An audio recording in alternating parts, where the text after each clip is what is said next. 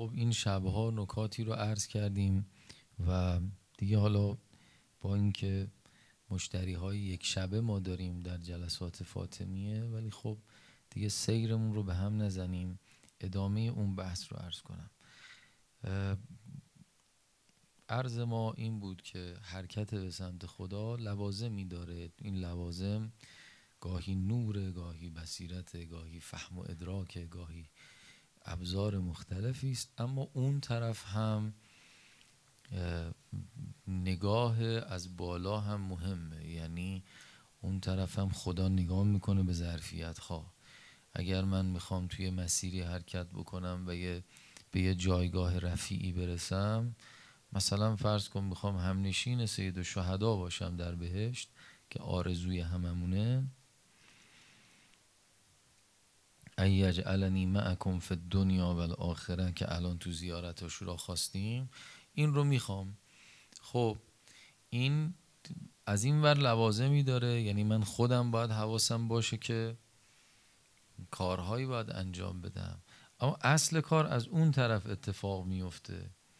تا یار که را خواهد و میلش به که باشد، و او هم بی حساب کتاب نیست، چون خدا حکیمه و بر اساس حکمت نگاه میکنه، یعنی به ظرفیت ما نگاه میکنه. در نتیجه باید ایجاد ظرفیت کرد. یه مدیر اگر میخواد یه جایی آدم انتخاب کنه برای پست‌های مختلف، نگاه میکنه ببینه کی قبلا سابقش چی بوده، ظرفیتش چیه، یه مصاحبه میذاره، یه 4 تا کار انجام میده که بدون این آدمه کیه، بین این آدم‌ها یکی انتخاب میکنه میذاره سر یه پستی. یه امام جماعت این کار رو میکنه اگه بخواد به کسی مسئولیت بده و. خدا هم خب قاعدتاً به ظرفیت ها نگاه میکنه. پس باید ظرف ایجاد کرد، باید دنبال این باشیم که ظرف ایجاد بکنیم برای خودمون و مراقب باشیم که ظرفیت از دست ندیم. دیشب عرض کردیم که ما قرار نیست که حتما گناهی انجام بدیم. بعضی از چیزها هست که در شأن ما نیست و ظرف ما رو از بین میبره. مناجات های ائمه علیهم السلام بیشتر توی این فضاست.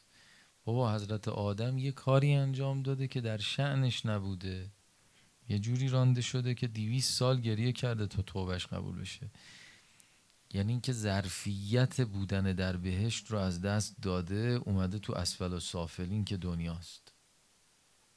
حالا میخوام برگردم ولی ظرفی داشته باشم دیگه.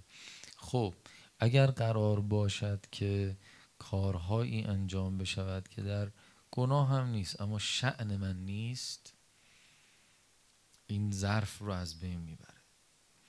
ائمه گناه نمیکردن اما زجه هاشون برای این بود که میترسیدند کاری انجام بدهند که جایگاهشون نباشه، به گریه میکردند و زجه میزدند. و چرا؟ چون اونا میفهمند از دست دادن ظرفیت یعنی چی. ظرفیت رو از دست بدی، اون نقشی که میخوای در عالم بازی کنی نمیتونی. و روز قیامت رو بهش میگن یوم التغابن. یوم التغابن یعنی روزی که ضررها معلومه، غبن یعنی ضرر. یوم التغابن یعنی همه قصه میخورن. قصه اینه که مؤمنین قصه هاشون اینه، اونجا نشون میدن بهشون که ببین شما قرار بود که این نقش رو در عالم بازی کنی. آدم میگه من قرار بود مثلا کجا باشم، من قرار بود مثلا دانشگاه فلان باشم، مثلا به یه کلاس نهضت سوادآموزی ترجیح دادم و موندم، قانع شدم به این، همینجا موندم. یه بابا شما باید به یه جایگاه دیگه، شما باید یه کاری تو دنیا انجام میدادی. فاطمه زهرا سلام الله علیها، اینا اصلا مال شب حضرت زهراست، به خاطر اینکه حضرت زهرا سلام الله علیها یه ظرفیت بی‌نظیری داره که باید نه تنها عالم دنیا رو بلکه باطن این عالم و عوالم رو هم هدایت بکنه. به خاطر همین میگه یا ممتحنت و امتحنک الله الذی خلقک قبل ان یخلقک، تو امتحان شده قبل خلقتی، چون قرار باطن عالمم تو ببری جلو. به خاطر همینه که تنزل الملائکه و روح فیها، فیها کجاست؟ لیلت القدر. لیلت القدر کیه؟ فاطمه. ملائکه و روح کجا نازل میشن؟ بر ظرف بی‌نظیری به نام فاطمه زهرا. انا انزلناه فی لیلت القدر. کجا نازل میشه قرآن؟ بر ظرف وجودی فاطمه. انا انزلناه فی فاطمت الله، فرمایش امام صادق علیه السلام. و ما ادراک ما فاطمت الله، تو چه میدانی که فاطمه خدا کیست؟ فاطمت الله خیر من الف شهر، فاطمه خدا بالاتر از 1000 ماهه. نگران نباش که بنی امیه میان 1000 ماه بر منبر پیامبر میشینن، پیامبر ما ناراحت نباش، یه فاطمه ایست که یه حسینش بحث برای هدایت عالم، و مثل حسین 11 تا دیگه هم داره، یه مهدی برای عالم بحثه. این ظرفیه. تنزل الملائکه و روح فیها باذن ربهم من کل امر. ملائکه و روح بر فاطمه نازل میشن و تا صبح سلامون هی حتی مطلع الفجر. حضرت امام میفرمود مهمترین فضیلت فاطمه زهرا به نظر من اینه که یه فرشته‌ای مثل حضرت جبرئیل بر همه پیامبران نازل نمی‌شده. انبیا، تازه اون انبیایی هم که برشون نازل می‌شد، حضرت جبرئیل کلی زحمت می‌کشیدن. پیامبر ما کلی زحمت کشیده، غار حرا رفته بالا عبادت کرده اومده تا اونجا بشه فرودگاه جبرئیل. حضرت موسی 40 شب باید بره مناجات بکنه، شبانه روزی نیاد. تازه 30 شب شد گفتن نه نمیشه، باید صیقل بخوری. 10 شب دیگه. بعضی از تفاسیر هم میگن که 30 شب که تموم شد اومدن گفتن که آقای موسی 30 شب شما اینجا عبادت کردی، اقرار به ولایت علی و پیامبر آخر از زمان کردی، اما اقرار به ولایت و محبت فاطمه نکردی، هنوز میمونی 10 شب دیگه مناجات میکنی تا لیاقت پیدا بکنی به معرفت فاطمه زهرا برسی. ما تکاملت نبوت لنبی حتی اقر به فضلها و معرفتها. نبوت هیچ پیغمبری کامل نشد مگر اینکه به فضیلت فاطمه زهرا اقرار کرد.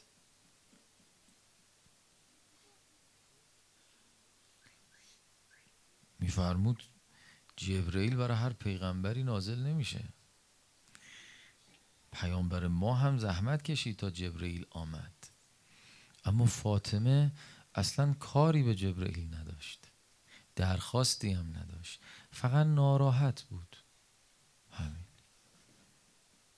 ناراحت بود از دست دادن پدر، از دست دادن فرزند، ظلم به امام زمانش، دردهایی که داشت. همین، خدا جبرئیل رو نازل میکرد کنار بسترش، برو فاطمه رو دلداری بده. همین، برای دلداریش فقط نازل میشه. تنزل الملائکه و روح فیها، اینه باذن ربهم من کل امر. ملائکه و روح بر فاطمه نازل میشن. و ما ادراک ما فاطمه، ای پیامبر ما تو چه میدونی که فاطمه کیه؟ 18 سال عمر کرده، اما ظرف یه ظرف عظیمیه که نه تنها ظاهر عالم بلکه باطن همه عوالم رو هم او داره هدایت میکنه. خب از کجا آمده؟ بالاخره آدم وقتی میخواد ظرفیت ایجاد بکنه باید امتحان پس بده. یا ممتحنت و امتحنک الله الذی خلقک قبل ان یخلقک. امتحانی متناسب با این ظرف که ما نمیدونیم چی بوده، اما ظاهر قصه رو که میبینیم. هر کسی قراره به یه جایی برسه ما میدانیم که با سختی به جایی میرسه. اگه کسی میخواد به مدارج عالی علمی برسه باید بیداری شبها بشینه درس بخونه. بالاخره درس خواندن خیلی سخت‌تر از بیل زدنه، کار سختیه چه جایی برسه. اگه کسی میخواد مثلا به یه مدارج عالی مثلا معنوی برسه این باید خب یه ریاضتی بکشه، بالاخره باید شبها یه مقداری از خوابش بزنه، نماز شبی، ذکری، تداومی، یه نظمی، یه برنامه‌ای که یه ریاضت شرعی باید بکشه به جایی برسه دیگه. کنار اینها سختی‌های دیگه‌ای هم هست. برای روح ما دستاندازها و حرص و جوش‌های زندگیه که به ما ظرف میده و ما رو بزرگ میکنه. یعنی این ورزشکارا تا زمانی که سختی نکشن، بالاخره عرق نریزن، کار نکنن، زحمت نکشن، خب این نمیتونه اون حرکت ورزشی رو. هرچی بیشتر سختی میکشه بهتر، جلوتره. فاطمه زهرا سلام الله علیها سختی زیادی کشیده. همه انبیا سختی کشیدن. حضرت نوح 950 سال نبوتش، عمرش بالای 2000 سال. طبق نظر علامه طباطبایی در تفسیر المیزان. بعد تو همه این 950 سال بعضیا میگن 8 تا، بعضیا میگن 80 تا بیشتر بهش ایمان نیاوردن. یعنی مثلا سالی یه دونه آدم به زور. خیلی این سخته. بعد مثلا بهش گفتن که حالا هیچکی که ایمان نمیاره هیچی، یه دفعه بهش گفتن که برو کشتی بساز. باش اومد بره، گفتن که نه کشتی خب لب ساحل درست میکنن دیگه.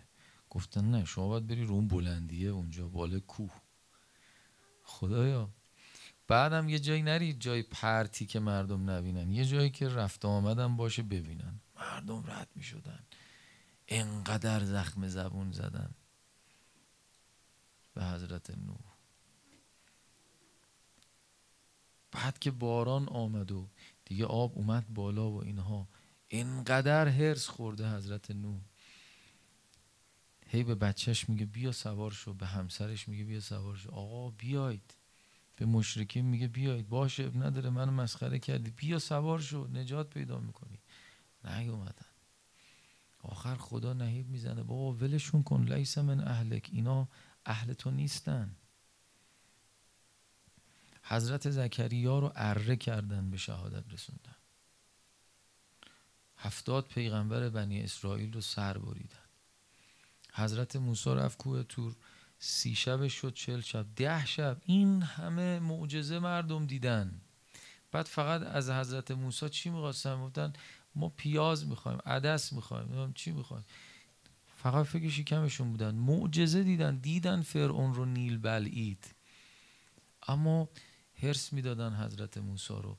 30 شب رفت، 30 شب شد 40 شب 10 شب. دیر اومد دید همه گوساله پرست شدن. انبیا سختی های عجیب و غریبی کشیدن. آ وقتی به پیغمبر ما رسید فرمود من از همهشون بیشتر سختی. آقا اون 950 سال، شما 63 سال، چطور میشه؟ ظرف عظیمه، بار مسئولیت سنگینه، بار مسئولیت هدایت یه عالمی به دوششه و سختی داره. شاید مهمترین سختی پیامبر بچه هاشه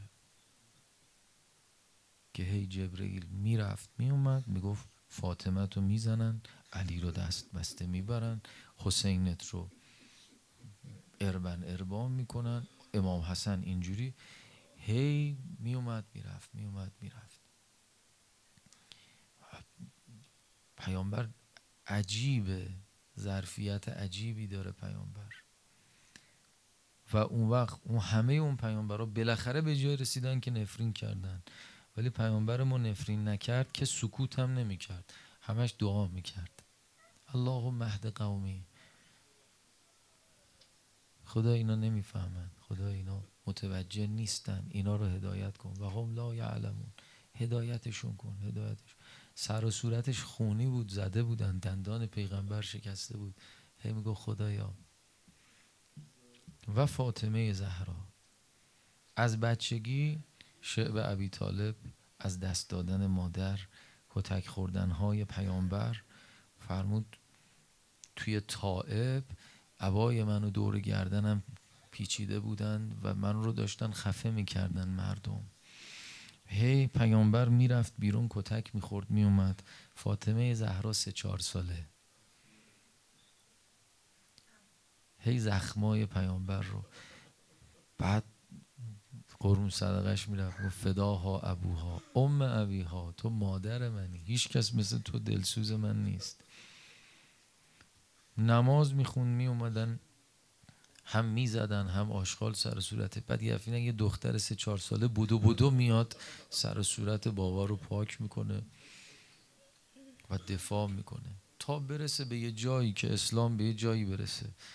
هی جنگ پشت جنگ و پشت جبهه حضرت داره کمک میکنه، به مجروحا رسیدگی میکنن، پشتیبانی جبهه رو دارن انجام میدن که معمولا کارهای خانم ها، سازماندهی خانم ها با فاطمه است. بعد هی شوهرش میاد، یه جنگ میاد، 70 تا زخم برداشته، یه جنگ میاد، مرتبا امیرالمؤمنین زخمی میاد و یه شوهری داره که همش مأموریت نیست، یا آموزش نظامیه یا رفته جنگ، 1 ماه نمیاد، 10 روز نمیاد، 2 ماه نمیاد. هر وقتم که میاد مدتها در بستر فاطمه باید پرستاری بکنه. و از اون بدتر این که بالاخره اینا ظرف ایجاد میکنه برای آدم. مرتبا هم خب ایشون وضع حمل میکرد، تو 9 سال 4 تا بچه، یکیش هم به شهادت رسید. یعنی شیر به شیر بچه ها پشت سر هم به دنیا میان. تو حالت بارداری هم هی پیامبر میاد میگه فاطمه جان، پیامبر دیگه، صدق رسول الله، باید بگه جبرئیل آمده یه خبری آورده، این بچه‌ای که در رحم شماست قراره که با سم مسمومش کنن به شهادت بده. گریه میکرد. بچه دوم میخواست به دنیا بیاد، فاطمه جان جبرئیل آمده یه خبری آورده، این بچت حسینه، قرار کربلا بره و قطعه قطعش میکنن. و پیامبر هم میفرمود. اصلا فاطمه زهرا سلام الله علیها به حسین که رسید گفت یا رسول الله به خدا بگو من نمیخوام این بچه برگرد، من نمیخوام.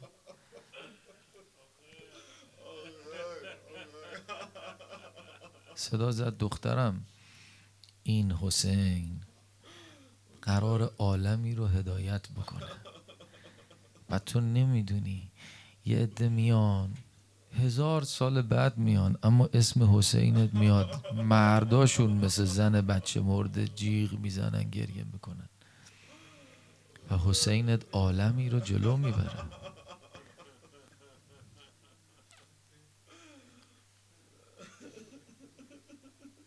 یا رسول الله باش، حرفی نیست.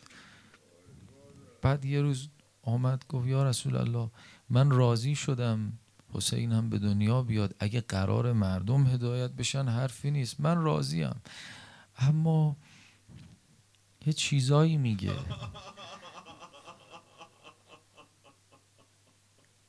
میگه یا اما انی ولد کل غریب انی ولد کل مظلوم.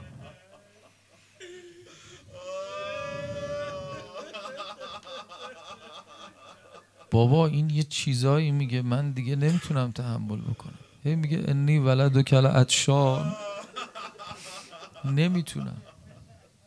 فاطمه است. بگذارم روزه بخونیم، من حرفای دیگه ای هم داشتم ولی دیگه شب شهادت دیگه، شما هم اومدید دنبال روزه اید. مرحوم آیت الله حضرت محمد حسینی رحمت الله علیه از بزرگان ایشون و بسیار اهل دل، میگه من یه شبی تو عالم رویا دیدم که منزل ما یه جلسه روزه فاطمیه است و شهادت حضرت زهرا دیدم، خود بیبی دو عالمم اومده نشسته، سر و صورت کامل، حجاب کامل، صورتش هم پوشونده، مردم اومدن نشستن، بیبی هم نشسته بود تماشا میکرد، مردم عزاداری کردند و گریه کردن و همه هم میدیدن بیبی رو، اومدن دونه دونه عرض ادب کردند و رفتن. میگو خلوت که شد رفتم خدمت مادرم زهرا نشستم، سلام کردم، دیدم بیبی روش رو باز کرد، گفتم خدا رو شکر این امضای سادات بودن ماست، معلومه که سیدی من درسته، من محرمم با بیبی دو عالم. گفتم مادر یه سوال ازتون دارم، یه سوالی کردم که خودم هم بعدن شرمنده شدم، گفتم خانم راسته که میگن علی ابن ابی طالب رو عمامه از سرش برداشتن رداش رو انداختن بدون نعلین دست بسته کشیدن بردن مسجد؟ من این روزه ها رو نمیدونم، الان روزه خونه چی میگن؟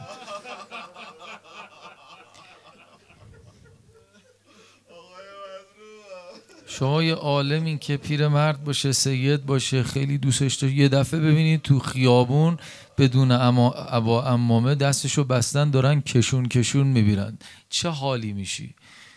میگه تا اینو گفتم حضرت سر و انداق با این بغض کرد، شروع کرد گریه کردن. فاطمه زهرا توضیح نداد، اما یه جمله گفت، این یه دونه جمله بیش از همه روزه ها می سوزونه. میگه حضرت به من فرمود استحقروا ابوالحسن بعد رسول الله، میخواستن علی رو حقیرش کنن.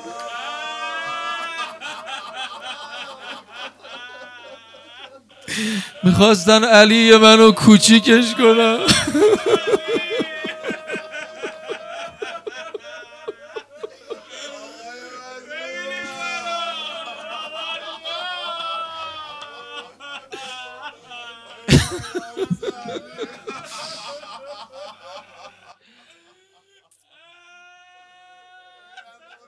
میگه من گریه کردم، دیدم مادرم زهرا گریه کرد، بعد یه حرف دیگه زدم، ببخشین دیگه شب شهادت میگم این حرفو، گفتم خانم من تو روایات شنیدم امام صادق علیه السلام فرمود علت شهادت شما ضربات غلاف شمشیر قنفذ بوده، امام صادق فرموده که بازوی شما سیاه و کبود شده بود کدملج، یعنی ورم کرده بود سیاه شده بود، اینجوری خانم این روایت ها درسته. میگه تا این حرفو زدم دیگه دیدم گریه نکرد، یه تأملی کرد، یه دفعه دیدم لباسو کنار زد، فرمود نگاه کن. میگه نگاه کردم دیدم بازوی مادرم کبوده.